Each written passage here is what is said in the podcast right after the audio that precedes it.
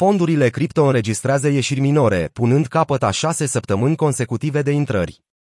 Fondurile cripto au înregistrat ieșiri minore săptămâna trecută, totalizând 17 milioane de dolari, potrivit celui mai recent raport al CoinShares.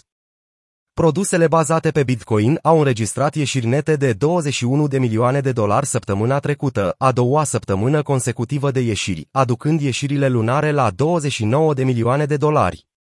Cu toate acestea, de la începutul anului, Bitcoin a înregistrat intrări de 291 de milioane de dolari. Un set larg de monede alternative au înregistrat intrări în valoare totală de 3,9 milioane de dolari săptămâna trecută, deși nu au existat performanțe vizibile, cu excepția Uniswap, care a înregistrat intrări de 100.000 de dolari, ceea ce reprezintă 6,6% din activele totale gestionate. Atunci când investitorii cumpără fonduri bazate pe cripto, se numește intrare și, de obicei, este un semn bullish. Procesul invers, atunci când investitorii vând aceste fonduri, se numește ieșire și este, de obicei, un semn bearish. Având în vedere dimensiunea sa mică, este greu de perceput dacă aceasta este o schimbare semnificativă a sentimentului, în ciuda faptului că observăm ieșiri mici la o gamă largă de furnizori.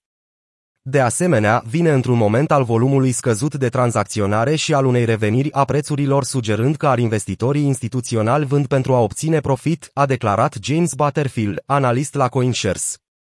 La nivel regional, fluxurile dezvăluie că opiniile sunt împărțite, cu intrări în fondurile cripto totalizând 20 milioane de dolari în bursele europene, dar ieșiri de 36 milioane de dolari din bursele americane, America de Nord și de Sud.